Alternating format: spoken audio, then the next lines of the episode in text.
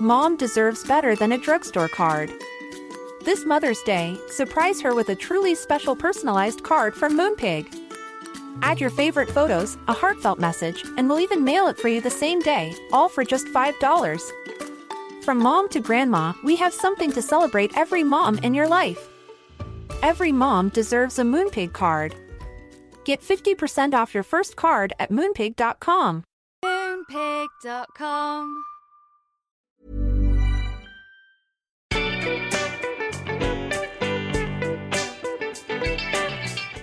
Hello and welcome to Sentimental Garbage, the podcast where we talk about the culture we love that society sometimes makes us feel bad about. My name is Caroline O'Donoghue, and this podcast is hashtag spawn, hashtag gifted, and I'm hashtag blessed to have it. Joining me is your Motivation Monday and your Woman Crush Wednesday, Louise O'Neill. Oh, do you know it's so funny because I listen to the podcast every week, so I'm so used to you doing the intro. It's just really funny to watch you do it in real life. oh my god, it's come to it's come to life. The curtain is down on my podcast influencer live. I'm so excited about today because it's really you know, generally on this podcast, when people come, or uh, the, the subjects that I tend to approve are things that I felt really passionately about maybe 10 to 15 years ago. And I'm like, mm, yes, yum. I can't wait to talk about the Charlie's Angels movies from the noughties. and it's a fan fest. But the thing with influencer culture is that I, this is an anti snobbery podcast. Mm. And there are elements of me that f- still feel snobby about influence e mm-hmm. mm-hmm. ness things, influencer culture. Um, but the thing about it is, is that I think influencers have now become so much a part of our lives and part of our digital lives that saying you hate influences is a bit like saying you hate pop music. It's like, mm. well, you can't hate all of it. Do you know what I mean? There's mm-hmm. obviously there's there's bad stuff and there's good stuff, and I think it's a it's a sort of a what do you? It's a job description. It's a cultural movement. What's your relationship to it? You know, I mean, it's funny when you're saying like you know 10 to 15 years ago because I did a a master's in fashion buying um, mm-hmm. in 2009, and and I think that was. I mean, it was. You know, now I think it was like around 20 or 30 um, girls and, and two gay guys. um, and uh, I suppose obviously everyone's talking about clothes and everyone's talking about fashion. Um, and I suppose that was the first time that I started to get interested in like what style bloggers at the time. Right. So it would have been like Susie Lau um, and Tavi um, and BryanBoy and, you know, like people like that um, and um, the sartorialist. sartorialist. Um, so like that, I suppose, was the first time where it was this idea of, I suppose, like I don't know that I think that it was being broken down in a way, do you know, and that it wasn't the magazines setting the agenda, Yeah. um, or it wasn't necessarily even the fashion industry um, setting the agenda. That it was people outside of that, normal people, um, that I suppose the rest of us were kind of looking to for inspiration. Yeah. and and I, I suppose that was kind of before, like that was pre um, Instagram, and I I mean uh, when when you talk about influencers influencers on Instagram, like I mean, I'm obviously you know I'm from Ireland, um, as are you, um, and I think when uh, I suppose after asking for it came out in 2016, I had a lot of people following me who were influencers, and I followed them back, because I don't think it would have been something that might have interested me. Do you know? I don't Yeah. think I would have gone out of my way to um, follow these people. Um, so again, I, I hope that doesn't sound kind of snobby, but it just maybe wasn't really my my vibe, if that makes sense. I think Yeah. particularly in in I suppose sometimes with, with fashion in particular or with style, like a lot of the people who seem to be really popular on Instagram. It's a little bit basic. Like it wouldn't really be something that I would. It's it's funny. I try and be so kind and compassionate. I really. We. I mean, we had breakfast together. You will. I think you will vouch You're an incredibly this. kind and compassionate Yeah, person. no, We're good friends. You are a lovely person.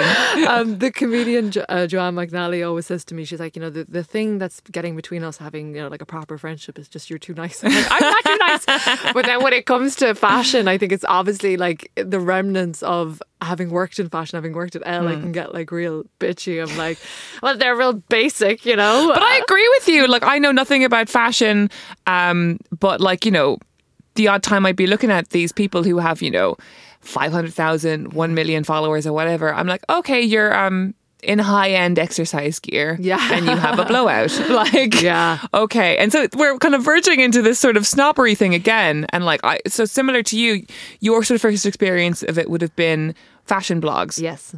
And I definitely loved bloggers as well.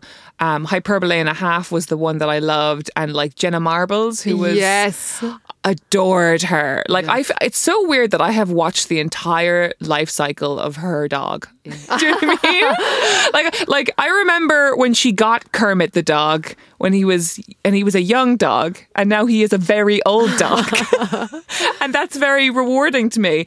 And um, they sort of influenced my kind of blogging or whatever. But these people, they had fans. And they were democratizing a space, but Yeah. it wasn't a um, it wasn't a like a a lifestyle or a job yet in the way that we think of influencers as having a very specific lifestyle. Where I started getting involved and I think where my cynicism originated from was I was working in uh, advertising years ago and we I was on the social media team and we were like it was a big agency and one of the things that the agency was proud of is that it was one of the first uh, agencies in London to have like a dedicated social media team. It was quite a big team. It was 20 people. It was all women. Like women were totally controlling that space. Women still control this space, which is something I find kind of cool and inspiring. Um, and within that team, one day when I was about two years into the job and when I was really bottoming out, when I was like, I thought I came to London to be a writer. Yeah. I've ended up with this job writing for social media brands, like writing for like Walls Ice Cream on Twitter. and I, I thought I could be happy with that, but it turns out and pe- off- people will often find this in their early 20s where they have a dream job and they find an approximation of that job that sort of that, that pays okay and is sort of um adjacent to the thing they want to do that they think it will make them happy but actually it mostly makes you more miserable you would actually be better off you know yes, working in retail or something and then actually pursuing your passions with your whole mind and heart in the evening in my opinion yeah. I think Julia Cameron calls that shadow artists. shadow artistry yes you know, yes. the people who, you know, want to be, and then they kind of find jobs, as you said, that are sort of adjacent to it, whether that's maybe being a- an agent or you know like which Yeah. I mean, not saying that all agents are frustrated writers or, or No. frustrated actors or whatever but or copywriting or, or and and it's that sense of you're you're I'm using the muscle that I that I want to use, but Yeah. maybe not in the right way. And I Yeah. think for me, for the first couple of years, it worked, and then after a while, I just got Mm. really resentful and I had no energy in the evening to pursue the writing that I actually wanted to write and all that. But anyway, I, I bring this up because during that very cynical, quite sad time where I was disillusioned with it. Uh, we started an influencer team within our social media team. It was the era of Zoella. It was Yes. like we we would go into every client pitch with a huge slide of Zoella and be like and, and we would be like let's let me explain who Zoella is would be that thing and and and we were young women and we were we were we were there to sell to clients the value of this new culture which was influencer culture and what that you did a great job we did a great job, and I was responsible. No, and there was, you know, there was millions of other uh, identical meetings happening all over the world, and that's the thing with influencers is that influencers need brand to, brands to survive, and now brands also need influencers Yeah. to survive. Yeah. because we had gone through the gamut of brands tweeting as themselves, trying to be likable. Yeah. Uncanny Valley, disgusting and weird. Um, targeted advertising on social media, fine, and it gets the product in your head, but doesn't make you trust the thing, right? So influencers, celebrities, obviously way too fucking expensive, but influencers created this wonderful, Yeah. this wonderful tool for Yeah. advertising, And right? I think that makes sense because, you know, like if I, as you said, if I open up a magazine and uh, I'm trying to think of someone like, you know, I don't know, Gwyneth Paltrow, let's say back in the day, Mm-hmm. is advertising. Um, she's the face of Revlon lipstick. And Mm-hmm. I'm like, okay, well, that looks amazing on uh, Gwyneth Paltrow. But Yeah. if my best friend um, or if my mother says, you know what, I've used this cleanser or I've used this um, lipstick or I've bought this book and I really loved it. Yeah. Like that, I'm like, oh, well, I, okay, I really value that. You know, like I will take that seriously and I will go buy that. And I suppose that was what influencers were an extension of, like people who seemed, you know, who were like just like us. Yeah. Um, and I suppose at the beginning were, um, I think, even more honest than maybe they are now because there wasn't the same, I suppose, expectation from that um, relationship that they had with brands. So they Yeah. could really be like, this is great, this is not great. Um, and the people that were following them, I think, just really trusted their opinion. Yeah. And that's that is kind of the nucleus of all Yeah. influencer things is trust, right? And when when you get the word like trust, when that's at the center of it, then the kind of the spider diagram of words around that is authentic, Yeah. real, you know, um, genuine is a word that comes up a lot. Uh, Yes. I asked my Instagram. See, this is the thing. This is actually the interesting That just thing. made me laugh. I'm sorry. It was just so like, Yeah. I, I you know, put a poll out for my Instagram Hi, followers. but I do want to get to that as well because there's no really way of having this conversation Mm. as two people who have like circa 30,000 followers on Instagram Mm-hmm. without being a little meta. do you know what I mean? I know. I mean, yeah, it's. In, I mean, I think for me, like, I definitely think people trust if I post about a book in particular. Yeah. like I'll really see that where where if I'm like, I really loved this book. Yeah. that there will be a lot of people in my DMs going. I'm gonna buy that book, you know. I, Yeah, I, I've, yeah. I just downloaded that onto my Kindle, or you know, whatever. And I would love it if more brands wanted to send me. things. I keep going, you know, when you see Brands like, definitely do send you things. Oh, I honestly not that much. I'm obviously not on um, uh, any PR list, and it's it's funny because like you know my partner is a journalist um, in Ireland, and he has like I don't know like 145,000 you know followers, and obviously cannot accept and would not accept anything, and I'm very resentful of it. I'm like, Richard, we could be getting a free door for our house. we could be getting a free holiday. And he's like, Louise, I'm a journalist, and I, I you know, I like, I, I like God. journalistic ethics. Um, yeah, but from from my perspective, I suppose it's that sense of, and I, and it's funny. Whenever now I post about something that I do like, I'll often see myself adding this is not an ad. Um, Yeah. I- you know, I, I Yeah. paid for this, and like, there's something so funny about it. And then I saw someone who I noticed, like, just a, a, a friend, you know, who had I'd say around 300. fol- I mean, genuinely 300 Mm. followers, posting about a. Um, Oh, I can't even remember now. Something that she was really enjoying, and she said, "This isn't an ad. I just really liked it." And I felt like going, "I, I wouldn't have thought it was ad." it's like, babe, you have 612 followers. no, it was 300. It was less, you know. It's like, no, no, you're you're you're fine. Um yeah, so how do you That's quite sweet. I know. And how do you how do you navigate that? okay, so this is this is a weird conversation to have with with the listeners, um, and I, but I'm interested in it, and I hope they will be too, because sort of prior to Sentimental in the City, I had like six thousand followers on Instagram and maybe sixteen thousand on Twitter. I was, I, I, I, but that was like a cumulative thing. I've been a journalist for a long time. I'm definitely a person that's like I've never been like a personal life person, but it's like here's my little joke, off into the ether you go, kind of thing, or here's my opinion or something. Um, and I had been peeling off Twitter, and Twitter sort of when you don't use it for a while, you don't. it. It doesn't really um when you tweet, it doesn't really gets the same same kind of numbers or whatever. It's that's the sort of game of Twitter, or maybe people just lost fucking interest. I was tweeting less, but anyway, then Sentimental in the City happened, and obviously lots of people listen to that. Like it's changed. It changed a lot of things about my life in a, in a really fucking positive way. Like for the first time, like people coming up to me wonderful, on the though. street. Yeah, it was just so wonderful. I felt like I kept sending Caroline like these really long voice messages, like just being like, "I just listened and I, this, I feel this," and, and I think you were like, "Oh my god, please stop it! I can't have this with every episode." No, it was lovely. It was gorgeous and like a huge mass of new people following me. Mm. Um, people coming up to me in the street, like really lovely and uh, you know, and like also just m- to be cynical, money. Do you know what I mean? This this podcast never made money before that. Yeah. Now it makes like sig- like a significant Yeah. amount of money. It'll probably be the difference between me buying a house in two years versus me buying a house in five. You know. Um, Can I just say though, that's not cynical. And actually, I think we should circle back to Yeah. money and that kind of, you know, how that plays out in the influencer sphere. Because, like, we all need to pay our Yeah. bills, we all need to pay our rent, we all need to pay our mortgage. Like, it's okay to want to make money out of Yeah. like, your work, you know? Yeah, and this, you know, this podcast is, is a lot of work, like booking guests, doing research, blah, blah, blah, blah. It's a lot of time. I'm fine to be making money for it. But there was this difference in, um, first of all, how many people were, were talking to me and, and also how they were talking to me. And I could feel myself getting a little sick.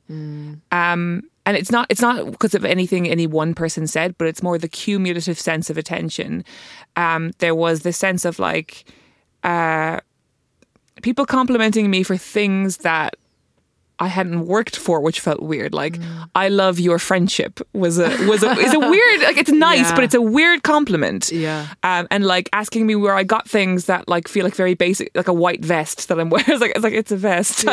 I'm sorry. I, it's- it's very hard to talk about this without feeling awkward.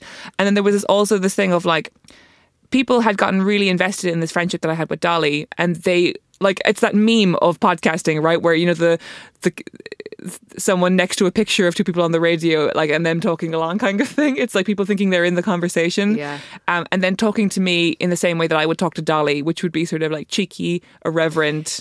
Fun, intimate, and then they're bringing that to me, and it feels quite weird. Yes. But I suppose that's like, you know, the parasocial relationship, which is at the heart of influencer culture, is that because these people seem like just like you or me, you know, that Yeah. there's not that remove that there would have been with um, incredibly famous or incredibly, um, you know, beautiful or incredibly sort of gifted. Like, not saying that you're not any of those things, you know, but like, you know what I'm Excuse saying? me, I'm beautiful. I done it. I get it. Well, you are, of course, but you know what I'm like. I'm talking like you know, like Angelina Jolie. You're not like she's not like the girl next door, you know. Yeah. And and I suppose yeah, it's that sense of that. It, it, that- and I think with influencers, like again, you know, I suppose that they've been able to monetize their ability to be open and be charming and sort of you know be authentic. Um, even though I think that the the the mere action of sort of holding a phone up to your face for all of us Yeah. and speaking into the phone into the phone means that you're performing like whatever Yeah. you're if you're sad or if you're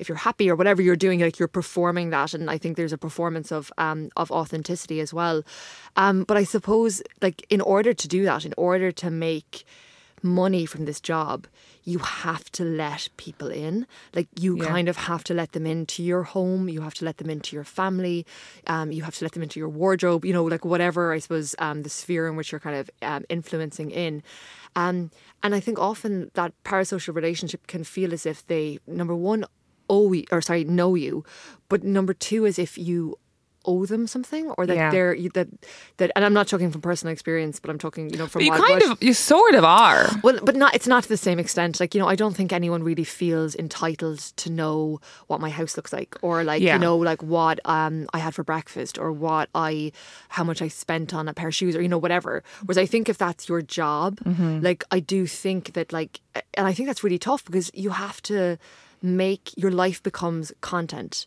Um, and we all have a little bit of that, I think, you know, when you when you go somewhere beautiful and you're like, oh, I'd love to take a photo of this for Instagram or, you know, whatever. But I think if that's your job, it becomes very difficult to continually mine your own life for content.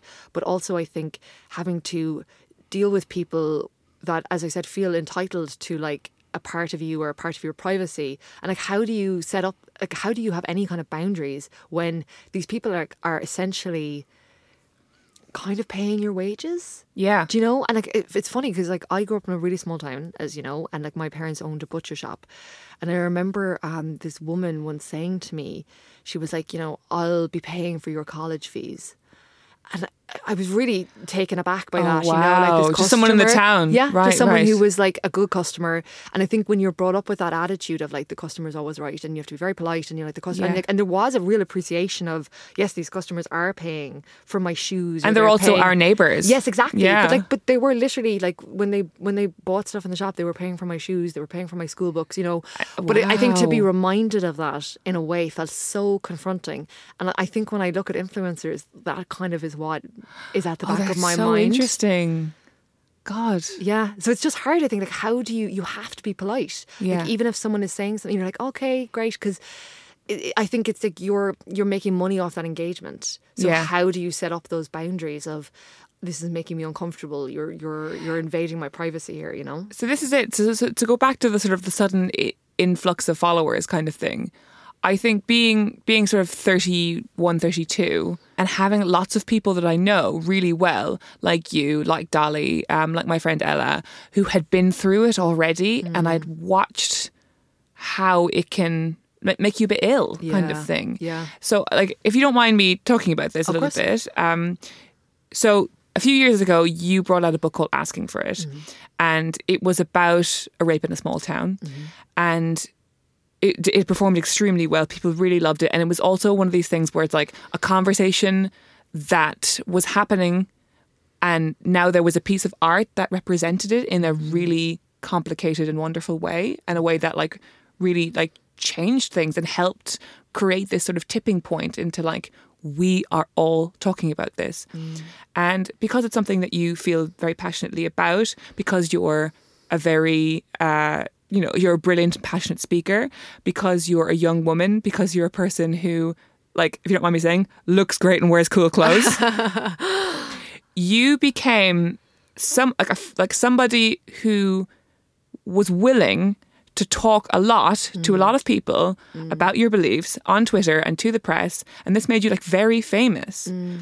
And then people were really awful to you. Yeah. Not everyone, obviously, but there was a contingent of people who were fucking awful to you. Yeah. And then you became another representation of the phrase asking for it. Yeah. Which was yeah. very fucking ironic. Do you know, my dad was the first person in my family to read Asking for It. Um, and I was a little bit worried because, you know, he was a sort of a football star and, like, you know, I had grown up Yeah. in this small town. And I thought, God, this book is sort of a damning indictment of a lot of those things. And I, rem- I remember he came to me after he'd read it and I said, Oh, you know, what did you think? And he said, Louise, it's just, it's so powerful. And I said, Oh, I said, I'm so, I'm, you know, delighted. And he said, But I hope you're ready. And I said, Yeah. what, what do you mean? And he said, Well, there's going to be a lot of people who read this book, and some of them will realize they've been raped, and other people will realize that they've raped someone.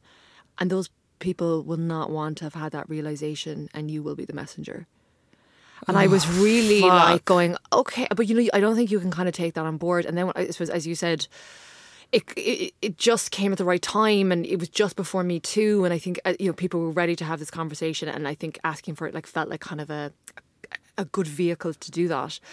And then it, it started a little bit online. And then I would get a lot of messages from people saying, I don't know if you see what people are saying about you on Reddit, or I don't know if you've Yeah. seen what people are saying about you on this particular board. I think there was like three of them. They were like, I think you should get legal represent. Like, this is bad. Um, And I never looked ever because I felt like if I saw it, I would never be able to unsee it. But when my partner and I first started dating, um, I think one of his friends sent him something. Um, I think it was a line like, oh, maybe I shouldn't say it, but anyway, it was just something really just so vile. And I was really shaken by what you know just sort of the implications about about my partner and about me and and he didn't really care but i thought you know if this had been someone I mean, he works, you know, as I said, he's a journalist, so he works in the media. But I thought, God, if this had been someone who wasn't working in the media, they Yeah. could have been really frightened off by this, you Yeah, know. Um, yeah. And it, a lot of the time, it made me feel incredibly unsafe. Um, and like I moved, I've been living in Dublin, and I moved back home, and and I. I think, like, even with my friends, like, I just kept everything so much smaller. Like, I just really And you and you closed up shop online. Yeah, Like yeah. you deleted Twitter, Facebook gone. Yeah. You were like an email only person. Yeah, well, I mean, Facebook. I mean, like, I'm not sixty, so like, you Yeah. know, I mean, but it was Facebook six years ago when I know. It's, there was still something. I know. It was a heartbeat at least. um, and like my, you know, um, Richard like does my um, uh, Twitter now, um, and I think I suppose it's it's because he's like, you know, there's I don't know, thirty four thousand or whatever um, thousand uh, followers. Like small, but like he was like, you know, it's still people, you know, that you'll let them know the new book is coming out, and Yeah. you know all of these things. Um, and um, I'm on Instagram, but I think I I never found Instagram quite as um compelling. But actually, I suppose. I, I, in analyzing my own relationship with social media, I think I found it like I realized how addictive it is, um, and that even when it was bad, the, like it's funny. I mean, I, I I've had an eating disorder, and in a lot of ways, it sort of aligned very closely with that experience of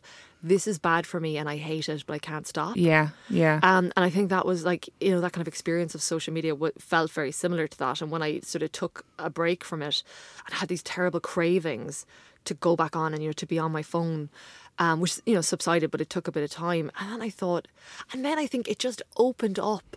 You know, I went to Thailand um, with my mother. Um, my uncle lives there, so we were going to visit him. And we just had this amazing time, and I felt like I don't need to take any photos. I can just be present. And I think I kept thinking about influencers. Like I Yeah. just was thinking, God, imagine not being able to go away for a weekend and just put your phone in a drawer and just be able to be present and really just like enjoy it. Like the pressure of constantly thinking, well, what's the best photo and where's the best angle to take this and what will get the most engagement and This is the I think thing. it's exhausting. I think the biggest mistake people make about influencer culture is that it's money for nothing. Yeah. But uh, you know, if you've you know, first of all, living in London, you see influencer shit just happening on the daily. Like you're walking down the street and you see someone taking a million photographs at like a, a cute doorway kind of thing. yeah. You know, right? And that's like the lowest tier. And like they're getting their boyfriend to take the picture again and again and again and again.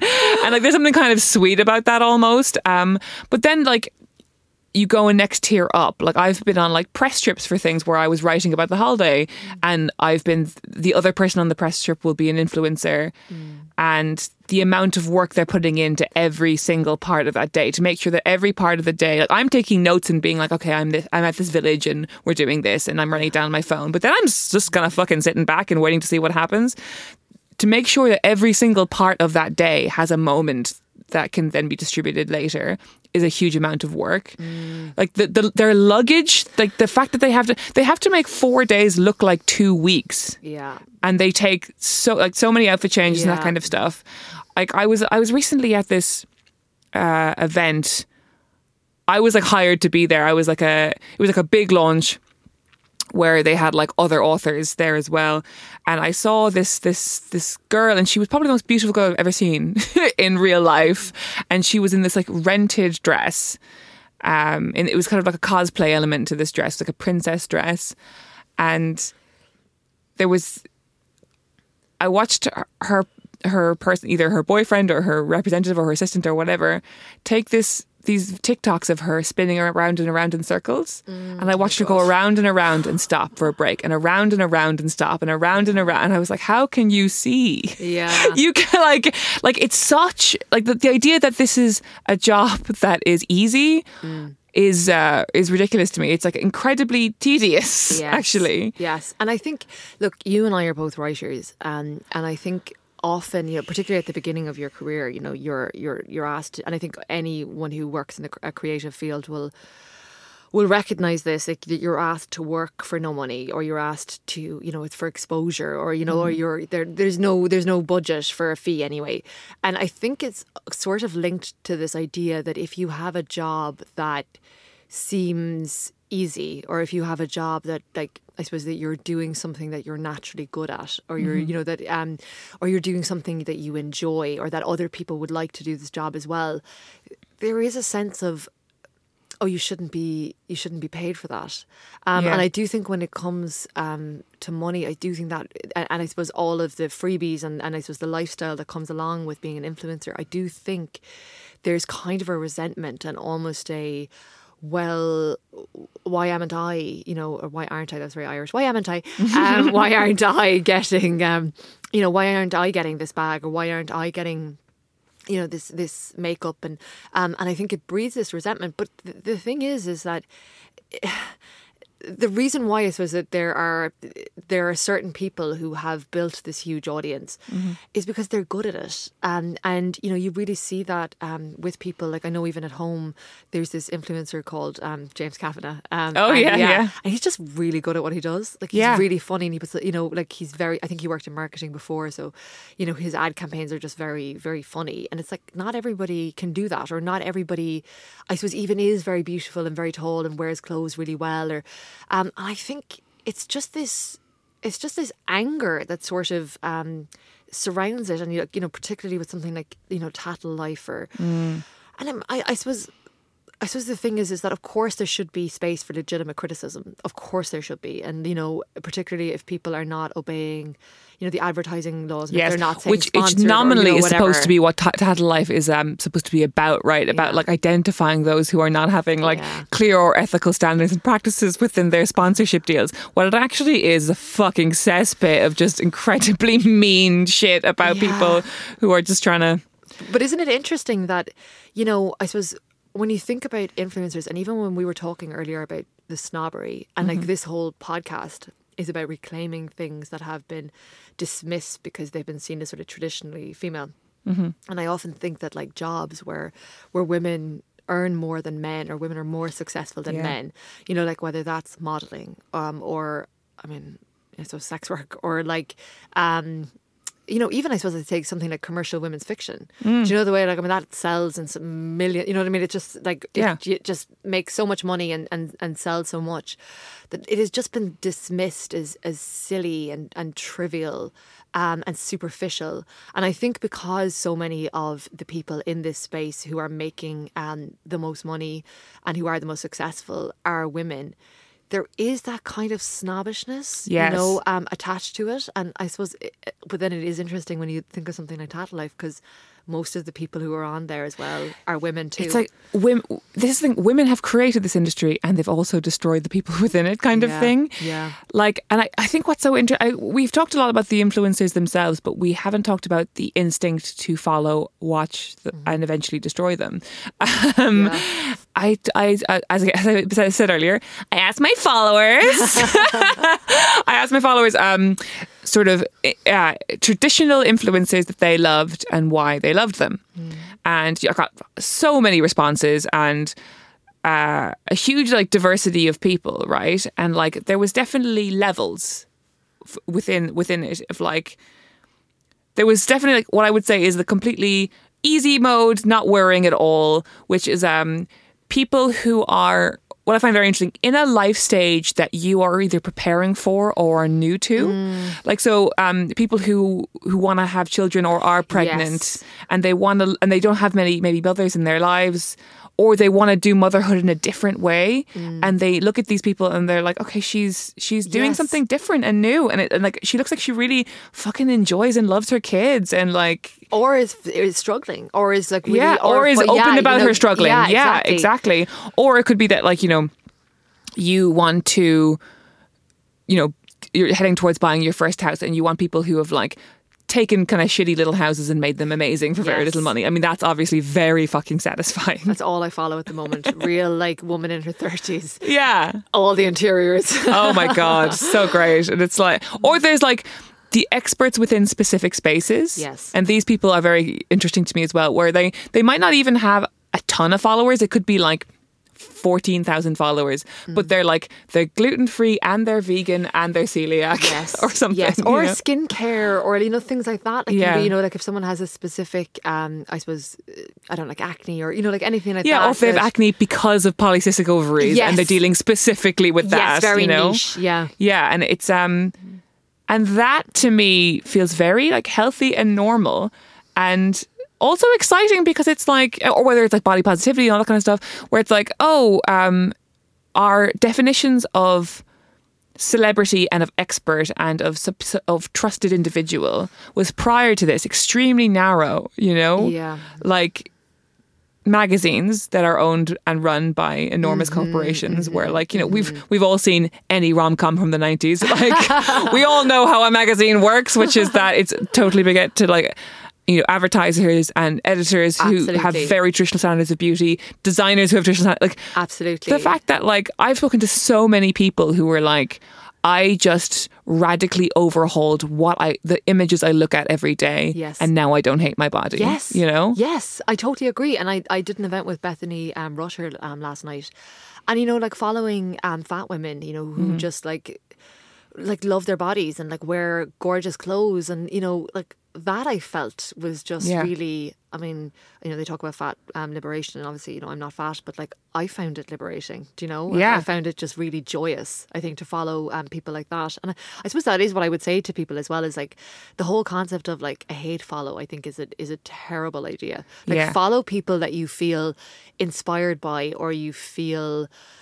I don't know, moved by, or you really enjoy, or you think they're really funny, or you love their, you know, whatever. I just think, why invite the negativity into your life of just being like, I fucking hate this bitch. So I think what happens with the negativity is it, it's interesting because like you some people just do just fucking you're having you're having a bitchy brunch with someone and they're like, Did you see this fucking dose online? And I'm like, No, show me the dose online. And then I follow the dose and, and then um, I think that that obviously does happen, but I think what's actually more common is you follow someone that you're interested in, maybe early in their journey.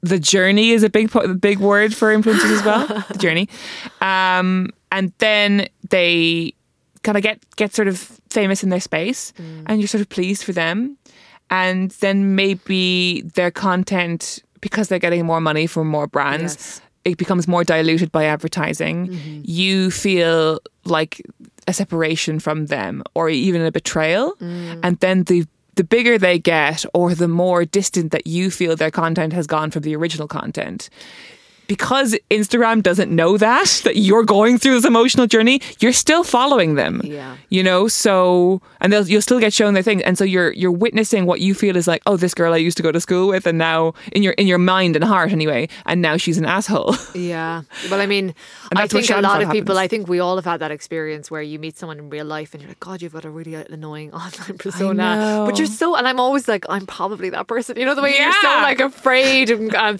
but I think there is that, sometimes there can feel um, like that, that, I suppose that, that disconnect. But then there are people that I just, like, I'm not sure if you follow um, uh, Candice, um, is it Brathwaite? I'm not sure. Oh my god! I just yeah, like she is just She's like amazing. she just brings so much happiness to my life. She does like outfit of the day and she has the most amazing clothes and she loves color and um, and they're always just like these, you know, like really bright um, and just beautiful outfits. I think every time I see her, like, oh, there you go. There's There you are. little burst of Good happiness there um, uh, in my morning. Um, or Taryn Devere as well. oh yeah, she's great. who's kind of what's brilliant about her is like she's one of those people who like I've been following for a long time because she did a, the odd funny tweet or TikTok or whatever, Yes. and, and then like watching her explode over lockdown because she was dressing like things in her house, like literally The like a brick of butter. It's- The yeah, creativity was just um, incredible. Um, and like I like to think, you know, it's funny. I remember um, doing marketing at college, as in part of my fashion buying course, um, and uh, this the marketing uh, professor said something like. Oh, you know, I was talking to a man once and he said, Oh, I don't buy into advertising. Mm-hmm. And then he asked him, he said, What kind of car do you have? And he goes, Oh, I have a Toyota. They're the best built cars in the world. And it was just so funny Oh, the way, even when we think Yeah. that we're completely immune to it. Like that this stuff does creep in. And like I'm like, oh, I'm not into influencers. But you know, when we met earlier and you said, I love your eye I'm wearing like lilac um, eyeliner and you said, I love your eyeliner.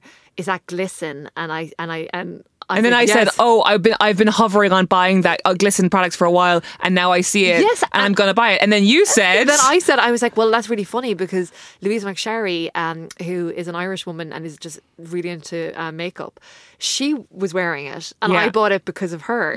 um, and actually, she's probably a very good example of someone that I like. I really trust, and I think when we come back to the trust element, and when you're talking about, I suppose, someone like really exploding, is that you have to. I think for influencers, like the ones who are really good at it, I think maintain that balance between mm-hmm. you know, here are my kids, here is my breakfast, you know, here's something, and then here's an ad. Yeah. And I think that, you know, sometimes if you follow someone and it's just like ad after ad after ad, it's like, and, and particularly if it's for things that feel completely odd and you're like there's no way that you use that Yeah. or i find if an influencer is constantly shilling um, oh, I, this is my favorite moisturizer, and then two weeks later, this is my favorite moisturizer. And you're like, well, Yeah. okay, bitch, which one is it? You know, so like, I think "Okay, bitch, which one is it?" but I think there has to be a level of like, I mean, I was going to say cop on, which is so Irish, but you know Yeah. that like that people aren't idiots, um, and you know that you they're like that. Of course, we respect you know that you or well, I suppose a lot of people respect that you know you, you know you have to make money and you're doing these ads, but I think like you know.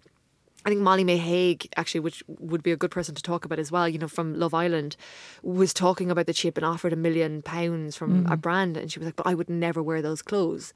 So she didn't take the deal. And I thought, you know, there's something very canny about that because you're you're looking at your brand in a long term sense and you're like, mm. "Look, you know, if I want people continuing to come back and trust me, Yeah. I can't sell them shit. And like I used to work in retail, um, and you know it was fine somewhere like New York because there was such footfall that someone would come in and you're like, well, I'll never see them again, so it doesn't matter. But if you were working in like a, a boutique in a small town. If you tell someone that something looks nice on them and they go home and show it to their partner or their you know their sister or their friend and and, and they say that mm-hmm. is the worst thing I've ever seen on you in my life like they're not going to trust you and they're Yeah. not going to come back in so I think it is about building like I love that I keep bringing it back to like my small town like life no, but, it, you but like, it's a great microcosm of of like of influence, right? Yeah. Because people are influenced by people in small towns, but it's also this reminder that like the tools are new, but the behavior is not. Yes, exactly. That we are like we're social creatures. Yeah. Um, I don't know. I mean, I just I suppose it's funny because obviously you know like my my new book um idol deals a lot with uh, influencer culture and like off you know like in the interviews particularly if they're with kind of older men Mm-hmm. they're a bit like god influencer terrible aren't they and I, I I I always say look I'm not coming to this from a place of cynicism Yeah. like I'm actually looking at this and thinking like this seems like a really difficult job and uh, you know we've we've talked about I suppose that sense of never kind of being able to take a break from it but I think also Mom deserves better than a drugstore card. This Mother's Day, surprise her with a truly special personalized card from Moonpig. Add your favorite photos, a heartfelt message, and we'll even mail it for you the same day, all for just $5. From mom to grandma, we have something to celebrate every mom in your life. Every mom deserves a Moonpig card. Get 50% off your first card at moonpig.com. Moonpig.com. Sick of being upsold at gyms? My guy, you're currently a base member. For $90 more, I can upgrade you to our Shred membership. For 130 more, you'll be a Swole member. And for just $300 more, you'll reach Sweat Platinum. At Planet Fitness, you'll get energy without the upsell. Never pushy, always free fitness training and equipment for every workout. It's fitness that fits your budget. Join Planet Fitness for just $1 down and $10 a month. Cancel anytime. Deal ends Friday, May 10th. See Home Club for details. When you know when we spoke there about like coming off Twitter, a big part of that was this exhaustion of constantly needing to have an opinion. Yeah. you know, like being like something terrible would happen in the world, and instead of feeling like that, I, I okay, I just need to take a minute and do some reading, and I don't really know as much about this maybe mm-hmm. as I know about this other subject, but it felt like if I didn't like respond immediately with you know like the kind of perfect response to this Yeah. that it was almost taken as well you don't care um, and I've really seen that, like you know, talking about Molly-Mae. You know, she did that um, interview where you know she was saying basically like we all have the same twenty four hours in the day, and people said yes, but you know, y- y- you're the um, head of Pretty Little Thing or you're the creative director of Pretty Little Thing. You can't say that you have the same twenty four hours as someone who's basically working in like slave conditions or you know Yeah. whatever um, in one of these factories, and I thought that was a really valid conversation, but I also thought like Molly-Mae seems like a, I mean I watched that season of Love Island and she seemed lovely and she seems very canny and very you know like like a great business brain. But like not someone that I would be looking to for an incisive commentary Yeah. on the class structure in Britain. And I think you see that with like influencers who have become like very popular because they are have great taste in interiors or they have great personal style. Yeah, suddenly having to deliver Yes. opinion. It's like, what do you think of the you know events, Israel yeah. Palestine? I Yeah. think they're probably like, oh god, you know. And I do think that this sort of also, I think, and, and I, I suppose that's a double edged sword in that yes, it's great when they can raise awareness because they have so many people listening to them and they have so many eyeballs on them. Yeah. But I also think that like you this I suppose the idea that whatever they're doing online is the the extent of what they're thinking about or what they're you know talking about. Like you have no idea. Maybe they're making donations you know um, like you Yeah. don't know. Um, and I suppose it just feels like the expectations are maybe I'm being too generous but like But I think it's interesting because, like, if we take something like the Fyre Festival, right? Yeah. Which Oh is my like, God. was, I was so fucking funny, and I watched both documentaries, and um, and like that that that really showed that there's a real.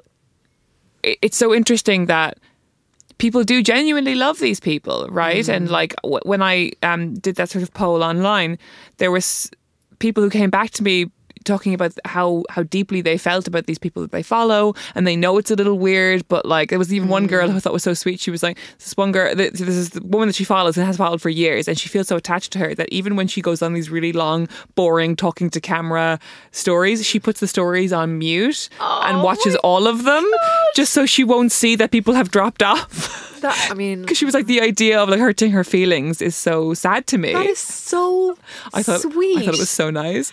But then on the other side, there's the Fyre Festival thing where it's like, oh, let's watch these these fuckers burn kind of Yeah, thing, and it's yeah. it's um kind of gorgeous to us. But I suppose if you're talking about the Fyre Festival, like you know, it just reminded me of Kendall Jenner, and I suppose you really can't talk about influencers Without without, the- talking about the Kardashians. Yeah. you know. And I was I was chatting to someone about this recently because I have never watched. I mean, and I, I'm not saying this in a.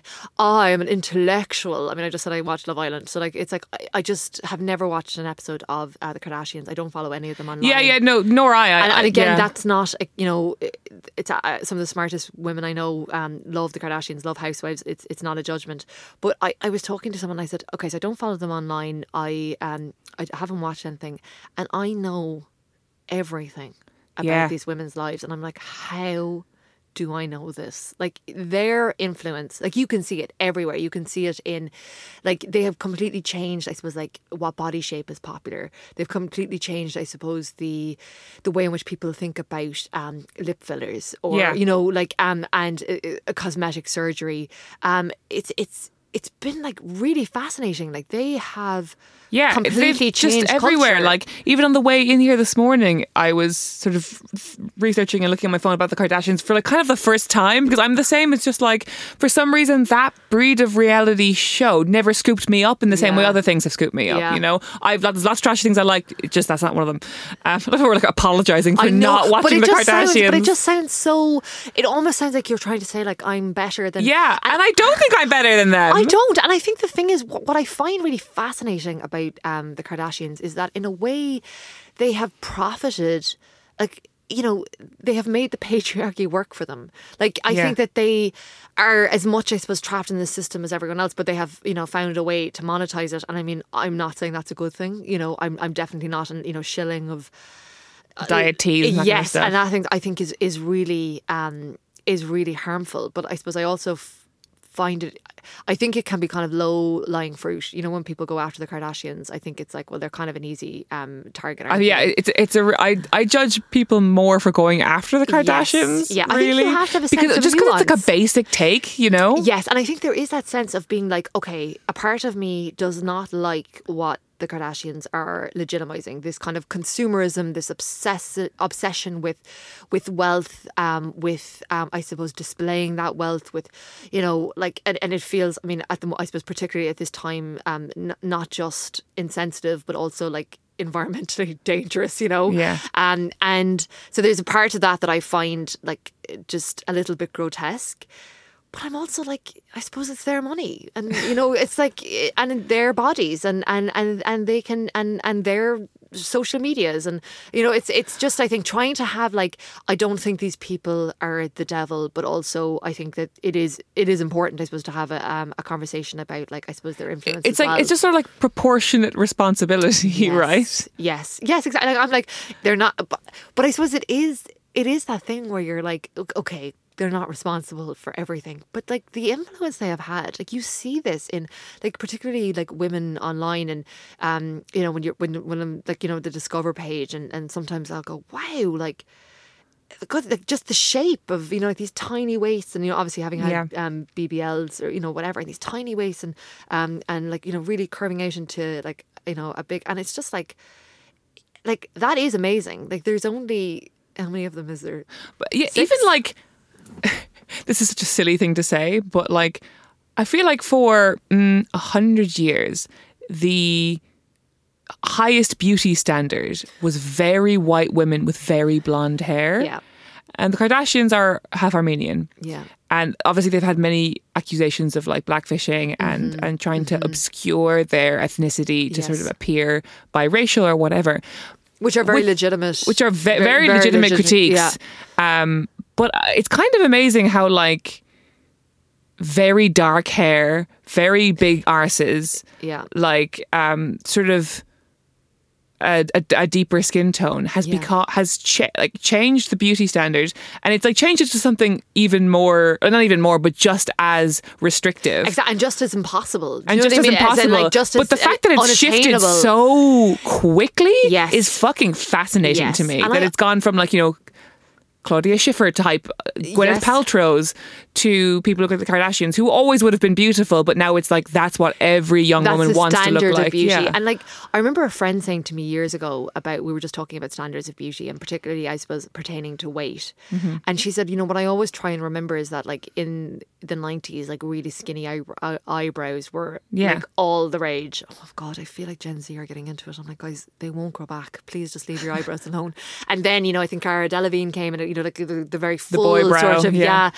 And it's just she's like, I mean, if it's that easy to ch- you know like if it's that um what's the word i'm looking for um Elastic, I guess. yes um you know it's like it's just sometimes in a way it's just easier to sort of reject all of it and be like well this is my body um, Yeah. and i think when you look at the kardashians like they have been such disruptors um in this space but yeah it's it's i suppose you know it, it- sometimes when we're talking about this it can feel a bit like girl boss feminism or like white feminism where it's like oh well if if women are are profiting from capitalism then that has to be a good thing yeah, Yeah. exactly you know and it's like no capitalism is hurting all of us But at, the, actually you at know the same time, I find it interesting, uh, kind of adjacent to the Fyre Festival thing.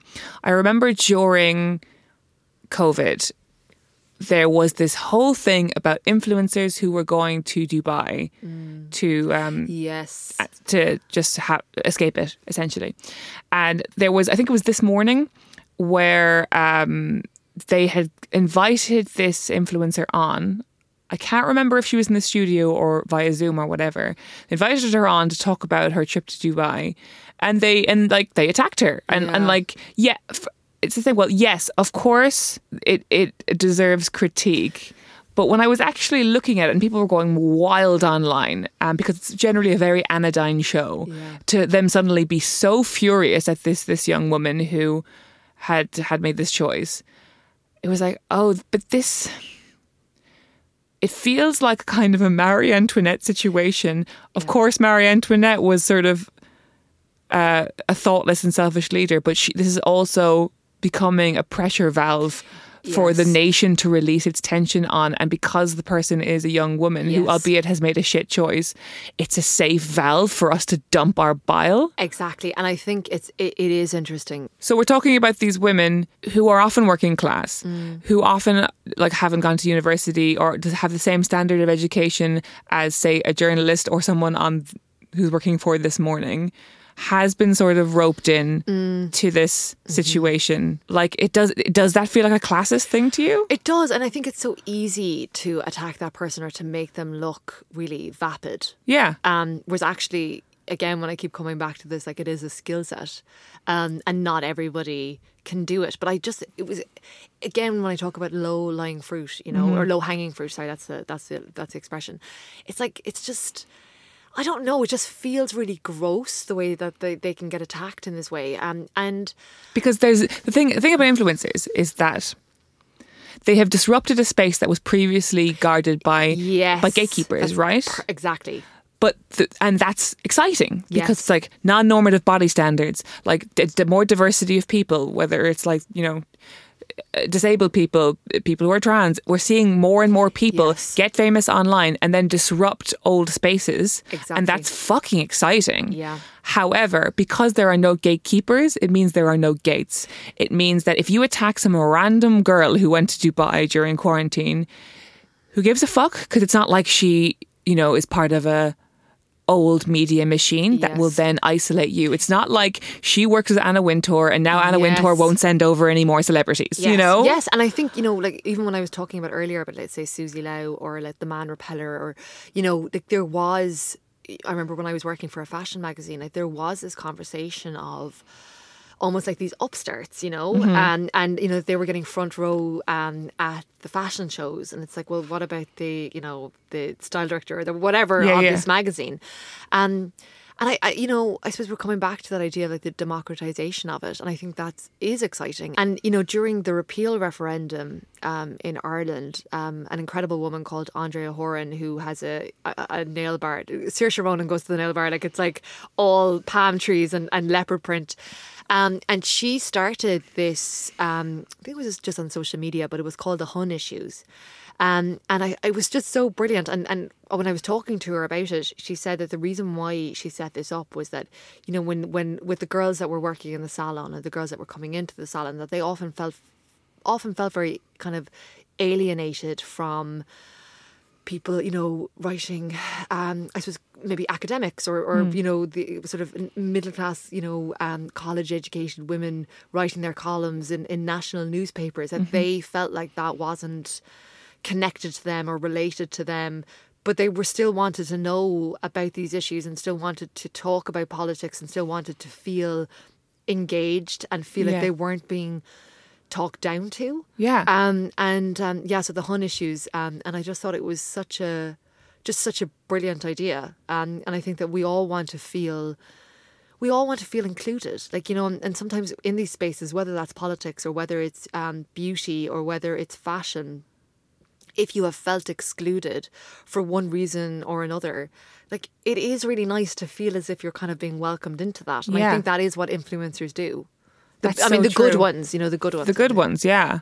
And I, I do, I think this is like such an interesting thing. It's quite obvious from this conversation that you and I have like a bunch of conflicting feelings about Yeah. influencers between like being really stirred and moved by the idea that like unconventional people can can shake up very conventional value systems that have been the same for like over a hundred years of like Yeah. magazines and studios and basically very small key players that are very elitist and very classist, controlling all media spaces, and that's being disruptive, and that's fucking exciting. And if you don't think it's exciting, you're a moron. I Do you know what I mean? I know.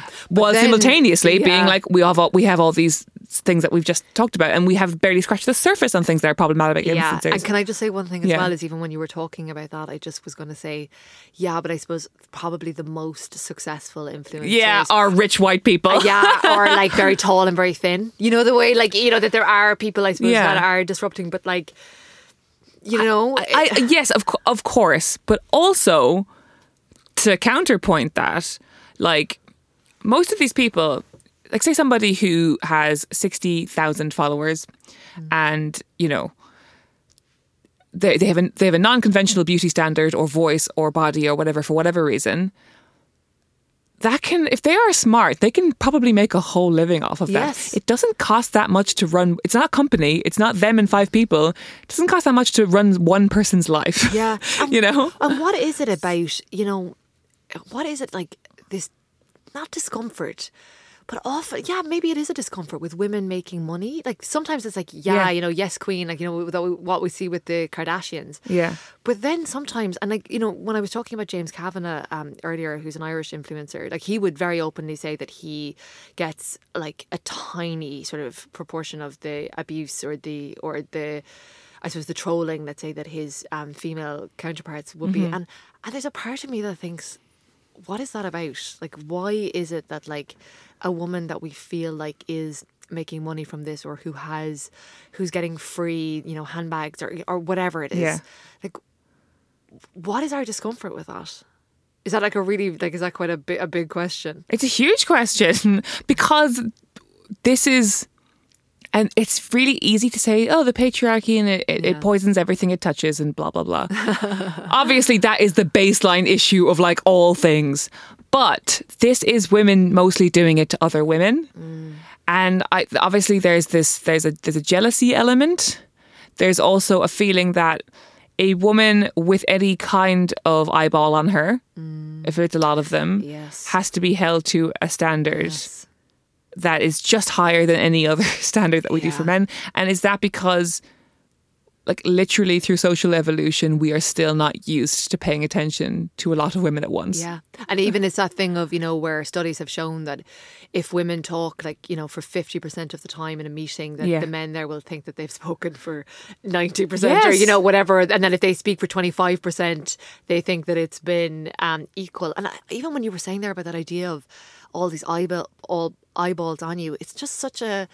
because I mean, it's not the male gaze, obviously, but I suppose women have been brought up with that idea of like Yeah. of people watching us. You know that there are people looking at us, looking at our bodies, looking at um, you know our faces, and sort of making judgments about that. Like it is.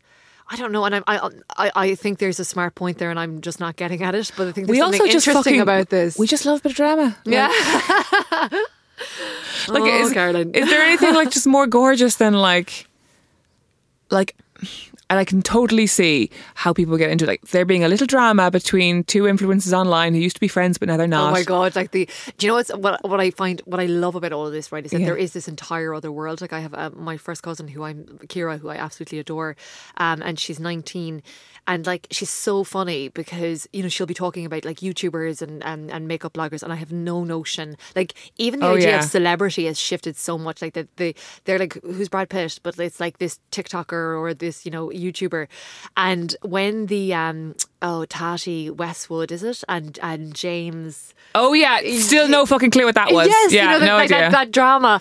And I, for some reason, got like really sucked into it. And it was just Yeah. so wonderful because I felt like really cool. I was like, oh my God, Kira, what do you think of? And she just, like, her whole face lit up. And she was like, oh my God, have you heard about this? I was like, yes, in my day, we didn't have, you know, but it, I do think, again, that like the, the way in which these um, influencers have completely, um, like, destabilized the idea of celebrity is also so, so fascinating. yeah, and cool. Yeah, more of it.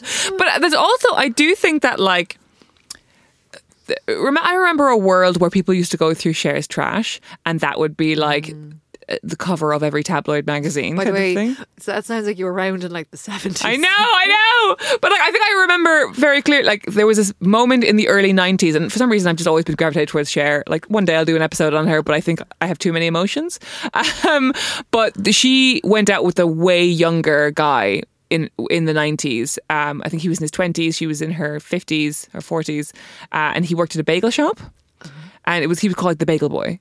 And uh, and people went to her trash, and people wouldn't like leave her alone and stuff. And and like I think first of all, the big celebrities pay for better security now, but also I think influencers almost act as a meat shield for real celebrity. Yes, In that, like, we need them. we, you know, influencers will give you the drama and they'll sell it to you and serve it to you and give it to you in a plate. So that means Meryl Streep is safe. Exactly, and you know what? It's funny because we had also been talking about doing, um, you know, discussing royal, uh, uh, kind of royal gossip, and in a way, I think like the lower tier royalty, like you know, they're kind of do that for you know that that that the uh, Princess Anne, um, Yeah. and I suppose what they wanted Harry and Meghan for as well was to act as a shield that they could kind of throw the less important royals under the bus, Yes. in order to protect the Williams, the Kates, the you know the Charles and stuff. So you're right there. I suppose there's a um, it's an ecosystem, Yeah. and and you know that you need all kind of tiers, and that um, influencers have, I suppose, just created another buffer um, between us and between the the real, you know, quote unquote, the real celebrities. Though again, I think if you were talking to a Gen Zer, they would be like, "Well, I'm much more interested in Charli D'Amelio than Meryl and, and you, can, you know? you can see that the sort of trickle down of that where there's like what's so interesting is this is the first generation where being a movie star is a middle-aged profession Yes. And then You if know? you were asking them, you know, like what do you want to be when you grow up, that I think less would say I want to be an actress or I want to be Yeah. a model, but more would be like I want to be an influencer. yeah Yeah. and yeah there's this thing that goes viral every now and then where it's like a um sort of a baby's first vlogging thing Yeah. it's sort of like a like a plastic phone and a plastic tripod kind of thing and I also think that's fine. Yeah. Like, it's fi- basically the panic about influencers, in sum, to wrap up, is that it's this new thing that has that has emerged within the last 10 to 15 years and it's frightening for people because it's that that thing of like oh anyone can be famous therefore Yeah. the 15 minutes of fame sort of come to come to life. right um and that makes people very nervous cause, and but but Do you think it makes them nervous because it um, makes the concept of fame less special? it makes fame less special and it also makes their own work seem more pointless or Yeah, something because yeah. lots of people have jobs that they don't like but they go to every day anyway and to see somebody make money out of things that seem like leisure i think is infuriating Yeah, yeah, and I you know, I was just thinking there as well, you know, earlier when you were saying about are we influencers? And I just thought, well, I, I don't think, well, I'll speak for myself. I Yeah, we aren't. No, we're not. But we aren't. But we use things that influencers do to sell our no, work. Oh, absolutely. But I suppose at the core of it is like, I'm like, well, if Instagram, I don't know, like if Instagram was shut down tomorrow, I have my books. And I suppose there's this not like fear. I'm not like you know uh, lying awake at night. I can't sleep because Yeah. I'm worried for influencers. But I suppose you do think like how long can this last, and will they be able to sort of like ha- what will the shift be, and will they be able to do that? Because I suppose if you are supporting your family, which a lot of these women are, which is incredible, Yeah. like you know buying their homes, putting their kids you know through school, um, you know paying their um, paying their bills from the money that they're making from Instagram. Mm. It's like, well, is that is that sustainable? And I don't know. You know, I don't have the the answer to Here, that. here's the thing. It's interesting when you when you have a couple of these people on your timeline, and there's there was a shift I remember a while ago of like a lot of people posting things like. Instagram is hiding my posts. Yeah. so if you would like to continue supporting me, please, you know, add this to collections, set, like favorite it, DM it, da, da, da, all this stuff. And it's quite, it's quite sad. It's quite sad to see. It's very like last dog at the pound energy. But, but I always want to sort of uh, you say to those girls, it's like, and it is always girls.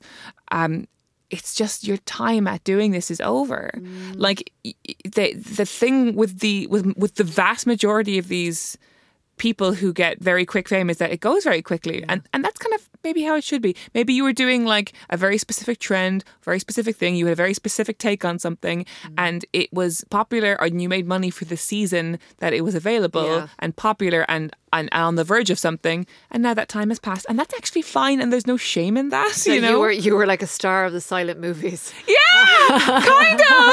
and now the talkies are here. and The you know, talkies are here, You and- either have to adjust or you're just gonna have to kind of fade into. So I think, and I think like the vast majority of these people will make money for a couple of years and be like, you know, when they're in their thirties, be like, oh yeah, sure, for a couple of years there, I went to fucking Sri Lanka for nothing. That was great. That was great crack. And most of them will like take lessons from it, move on with their lives, maybe go into digital consulting or some kind of thing, and be fine. I think a very small percent of them, and I, you know, have a lot of respect for them. They will leave the game with something, and I think that's very interesting. So there Mm. Yeah. was this comedian. I mean, he's still around, but his Instagram account was the Fat Jewish. Do you remember this guy? Oh yes, it, there was a lot of accusations of.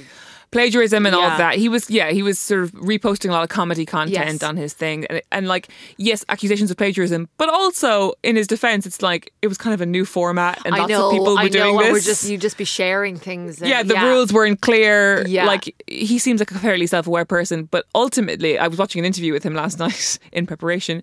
He was doing a hired to be at a lot of parties and noticed a gap in the market because he was around drinking culture so much that vodka and gin and spirits all they all have brands associated with them whether it's Grey Goose or Smirnoff. And red wines have things associated with them and white wines have like Sauvignon or whatever have names associated with them. But nobody had taken that space for rosé yet.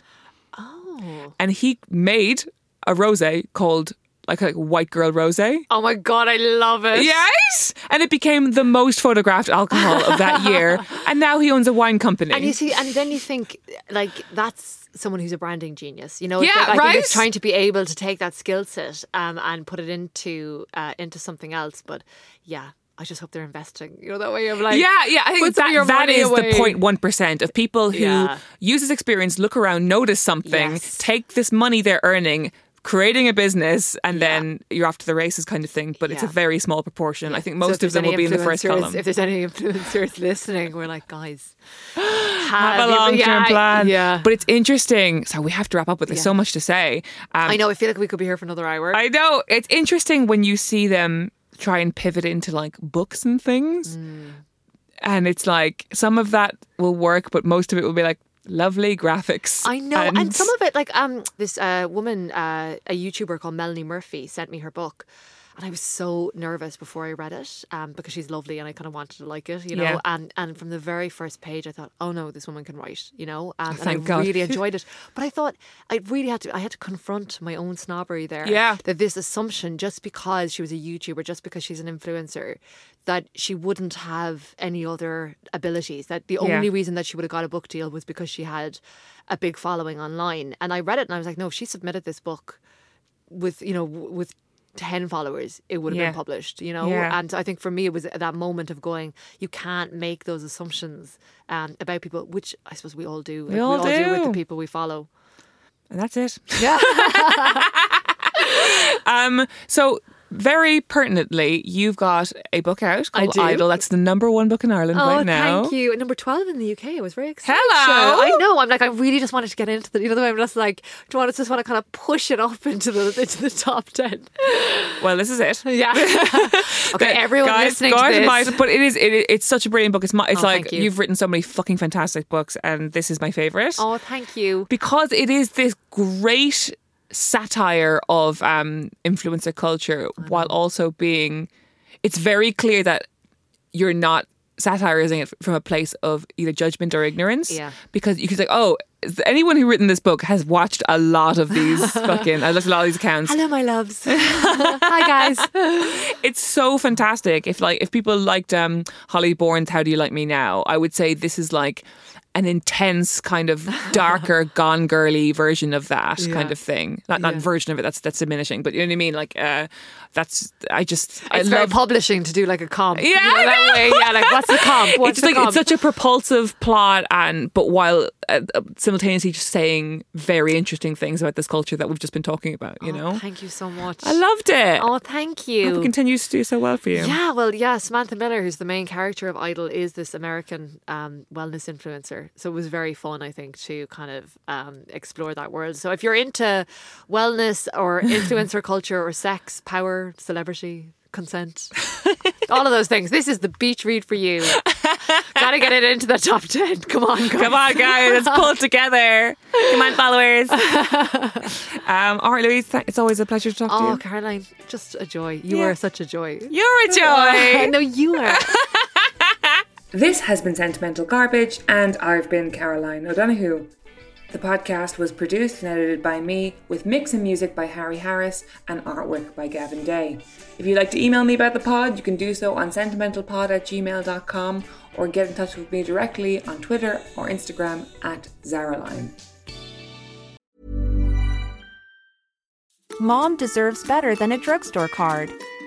This Mother's Day, surprise her with a truly special personalized card from Moonpig. Add your favorite photos, a heartfelt message, and we'll even mail it for you the same day, all for just $5. From mom to grandma, we have something to celebrate every mom in your life. Every mom deserves a Moonpig card. Get 50% off your first card at moonpig.com. Moonpig.com.